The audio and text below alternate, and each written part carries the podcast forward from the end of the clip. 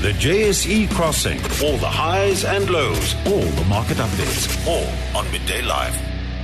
And how high can it uh, go? Francis Herd is in uh, studio with us. We saw the JSE uh, climbing to some unprecedented uh, levels last week, and it doesn't seem to be stopping. What's happening? No, so we need a bell or something to uh, look at the new record high today, above 50 5,500 points. We've we've never been here before, um, and and sorry, 57 500 points. I'm looking at your screen, 57 539.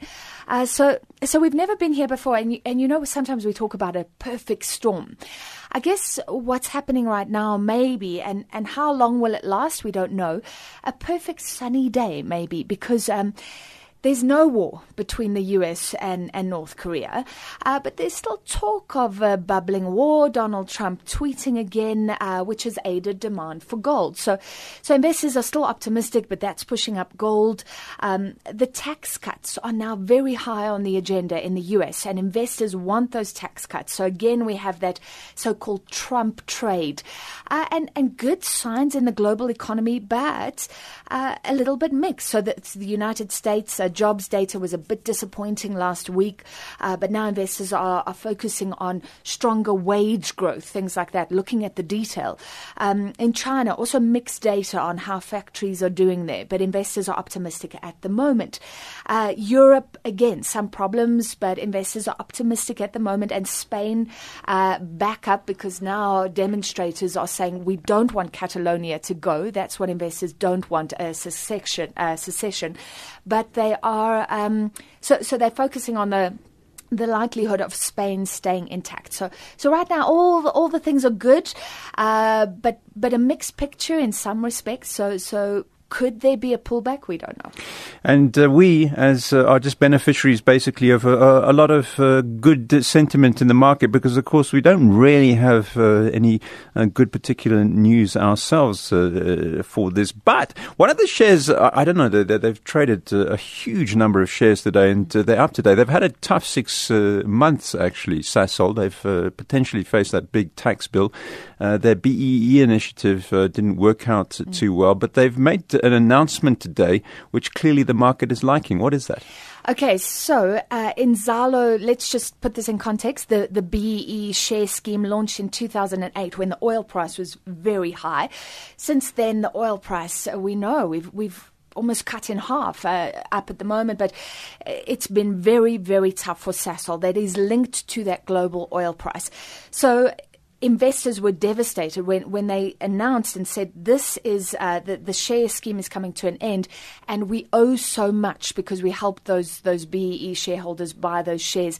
It's it's attracted huge debt. And what they planned to do was sell more shares, but that would dilute the value of the existing shares. So investors were very, very, very unhappy.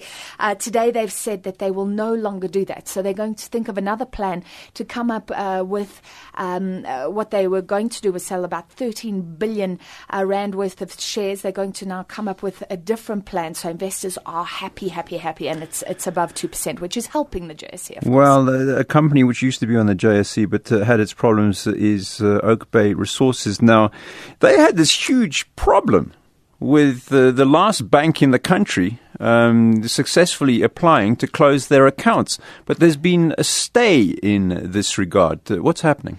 Yes, so the judge uh, today is saying that uh, Bank of Baroda must keep all those accounts open, all the Gupta linked accounts.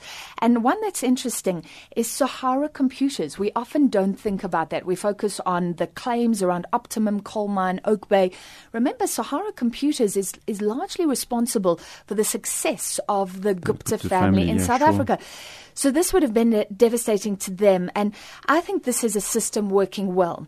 The banks have no choice. They have to, if they believe that suspicious uh, activity is going on, they are obliged to pull back from clients. And that is a good thing. Uh, many would say uh, we, we don't believe that the Guptas should be doing business in South Africa, but at least this um, allows some transition. Remember, jobs are involved, and, and quite a few jobs are involved across these companies. So at least the bank now can say, well, we did our best, uh, but the, the courts have tied our hands. I think it's the right thing. And, and hopefully, this court case, like others, will bring out more information about why the banks are so suspicious. Uh, they're reporting suspicious transactions left, right, and centre. All the big banks have closed Gupta accounts. And I hope that we get to a point where there's enough evidence for the public to see and ask questions about why the National Prosecuting Authority or, or somebody, uh, the Commercial Crimes Unit, why are they not being pursued in relation to these suspicious transactions? Because it, it's no good to say suspicious transactions. We, we need to have a finding, I think, at some point. Well, that's a discussion I think for another day, and there's uh, a lot of other um, discussions in terms of what the NPA um, may or may not do moving forward.